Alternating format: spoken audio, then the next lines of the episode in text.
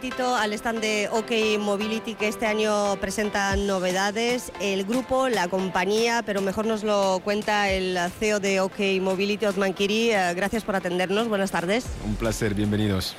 Gracias por uh, recibirnos en uh, su stand donde este mismo miércoles han presentado importantes novedades para la compañía en materia de transportes y expansión. Se habla mucho de expansión este año 2024, ¿verdad?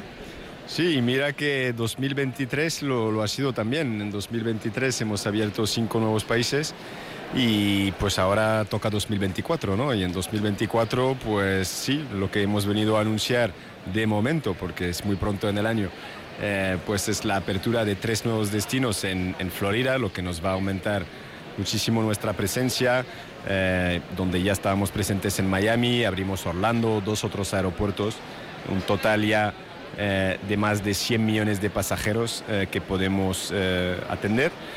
O sea que muy contentos con esto y muchas más noticias que vendrán durante el año, ¿no? O sea que, que muy ilusionado con este 2024. Apertura en el mercado americano, estadounidense, Europa y um, otros países. Eh, ¿Cómo es posible que una compañía que al final se dedica a los coches, al transporte, también a vender, a alquilar sobre todo, que es como conocimos eh, OK, que tuviera esa expansión tan rápida en el tiempo, porque ha sido eh, un crecimiento vertiginoso en los últimos cinco años. Sí, vertiginoso, pero a la vez rentable, ¿no? Que esto es muy importante porque es muy importante cuando creces mmm, asegurarte que lo haces de una forma sostenible, ¿no? Entonces, yo creo que en OK Mobility, sobre todo, el, el, mérito es que estamos consiguiendo eh, esta, esta, doble palanca, ¿no? crecimiento y rentabilidad. Así que, que, muy contentos y sobre el cómo se hace, pues se hace sobre todo trabajando muchísimo eh, e intentando leer un poco el mercado. ¿no? También eh, yo creo que hemos creado una marca que es alucinante, eh, que es OK Mobility. Esta marca que nació no como OK Mobility hace 20 años cuando empecé a emprender en, en, en Mallorca, que, y que hemos renombrado OK Mobility hace tres años eh, con esta intención de crear una marca global, ¿no? Y entonces hoy esta empresa mallorquina, pues sí, pues está presente físicamente en 15 países, en 70 destinos, en Estados Unidos, en, por supuesto en Europa, como decías, pero también en Estados Unidos, también en África, porque ya estamos presentes en, en Marruecos, eh, y también vamos a abrir nuevos continentes eh, este año, ¿no? Entonces, ¿cómo se ha hecho? Bueno, pues trabajando mucho, teniendo una marca que lo dice todo, OK Mobility, eh, eh, es sin lugar a duda la mejor marca, yo creo, del mundo para abarcar la movilidad. O sea que muy contentos de llevarnos nuestro loguito mallorquín pues, en, todos estos lugares del mundo. Espero que en Estados Unidos se enteren de que la empresa es mallorquina o al menos ha nacido allí, que este empresario multipremiado y reconocido que es Otman y hoy nos uh, atiende, pues también eh, tiene su residencia en esa isla que tanto queremos. Por cierto, hablando de sostenibilidad, un tema muy serio que sobrevuela esta feria y además que invita a reflexionar y a trabajar. Eh, usted ha participado precisamente este martes en una mesa sobre sostenibilidad en el foro Excel Tour. Eh, no sé, ¿qué es lo que hay que hacer para tomárselo ya en serio? ¿Y está realmente implicado el sector eh, privado? Hablando de movilidad, por ejemplo, movilidad eléctrica, movilidad sostenible. Nos llenamos la boca de buenas palabras y luego falta infraestructura. Este va a ser el año de la lucha definitivamente contra el cambio climático porque el calentamiento global está condicionando hasta la manera de viajar de los propios turistas. Bueno, yo creo que para que la sostenibilidad exista eh, tiene que haber una verdadera, verdadera concienciación, ¿no? Es decir, se han tomado demasiadas medidas eh, a efectos mediáticos, eh, ya le podemos llamar claramente greenwashing, eh, sin una real concienciación. Entonces, de todas maneras, yo me pregunto, eh, sostenibilidad es sinónimo de durabilidad. El objetivo de la sostenibilidad es intentar que nuestra especie y nuestro entorno perdure en el tiempo. Mantener tantos esfuerzos, o sea, yo no me creo que la gente sea capaz de realizar esfuerzos para un futurible cuando vemos que a día de hoy pasan desastres donde mueren miles de personas, que creo que lo, lo más preciado en la vida es justamente la vida, ¿no? Y cuando vemos, pues, con qué no sé, pues con qué tranquilidad la gente convive a diario eh, con este escenario eh, donde hay una falta total de humanidad, pues me pregunto si es verdad cuando la gente dice que se preocupa por el futuro, porque realmente en el propio presente mostramos muy, muy poca preocupación por nuestra especie. Eh, hay miles de muertos todos los días, pero no, es más importante hablar del futuro y qué pasa con el presente. ¿no? Entonces, por eso yo digo siempre que hay un paso previo a la sostenibilidad y es la humanidad. Bueno, Otman, usted también preside una fundación que lleva su nombre. Eh, estuvo usted directamente implicado eh, tras el desastre humanitario en el terremoto de Marruecos, se fue usted para allá. Ahora tenemos otros dramas humanos eh, en medio mundo, muchos conflictos, la guerra de Ucrania, ahora también en, Gaza. Sigue actuando. Yo sé que es un tema sensible para usted y para todo el mundo, pero ya que estamos hablando de humanidad y de ser conscientes todos de que nuestra actitud personal individual cuenta y suma. No podemos pedirle solamente a las eh, grandes compañías privadas, a las empresas y por supuesto a las instituciones ser responsables en esto, que nosotros también tenemos que hacerlo.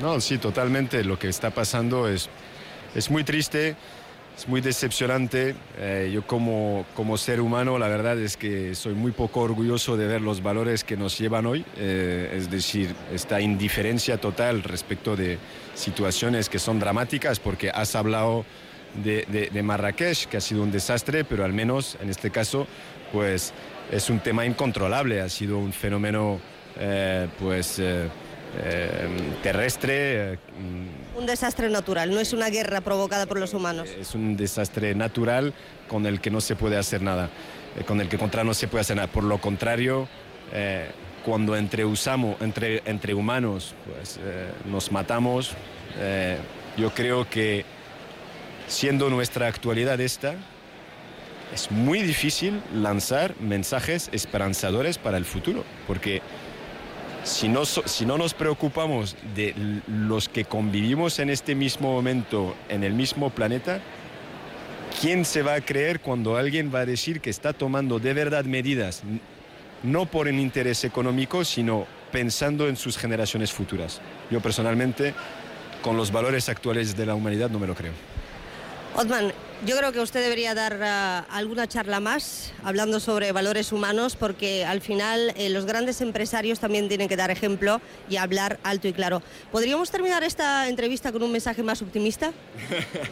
de lo que usted quiera, ¿eh? porque le iba a preguntar por eh, la cadena de suministros en el Mar Rojo, que afecta directamente al sector automovilístico, pero casi que lo dejamos para este 2024 algo que hayamos aprendido a, hacer bien y que sigamos aplicando o un mensaje a las instituciones, a la sociedad, lo que usted quiera.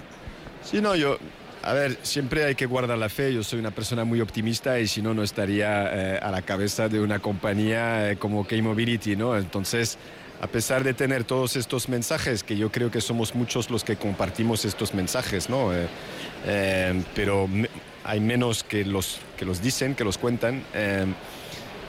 Pero a pesar de, esta dura realidad, pues claro que soy optimista, ¿no? Es decir, eh, la vida es maravillosa y por eso justamente creo que hay que preservarla, ¿no? Y entonces estamos económicamente y casi de manera inexplicada, a pesar del entorno geopolítico, pues económicamente las previsiones son positivas, por lo cual pues esperamos un 2024 eh, de una forma muy, muy optimista, serena, con ganas de hacer las cosas bien.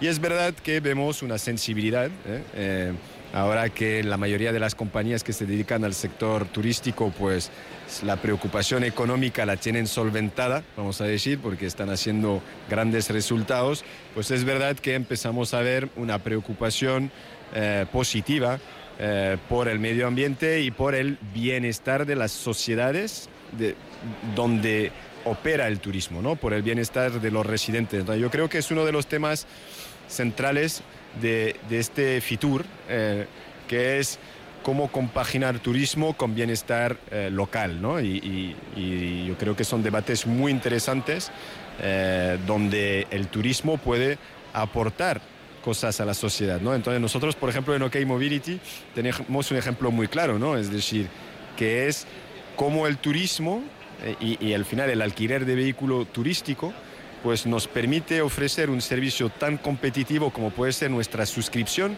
enfocado a los residentes, ¿no? Y entonces, sin el turismo, seríamos incapaces desde OK Mobility de ofrecer precios tan competitivos a los residentes en su movilidad bajo la modalidad de suscripción. O sea que, eh, pues, son todo este tipo de, de cosas que creo que se están trabajando para quitar esta demonización del turismo y más trabajar en positivo para hacer para compaginar pues turismo y, y vida local. Pero sin embargo, ¿caben más turistas en Mallorca que en Baleares?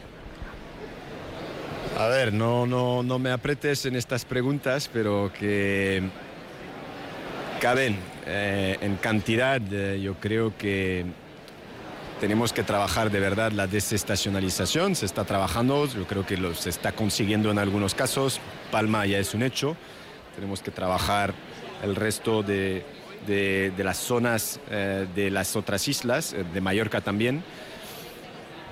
O sea que yo creo que sí cabe, pero mm, trabajando más la desestacionalización.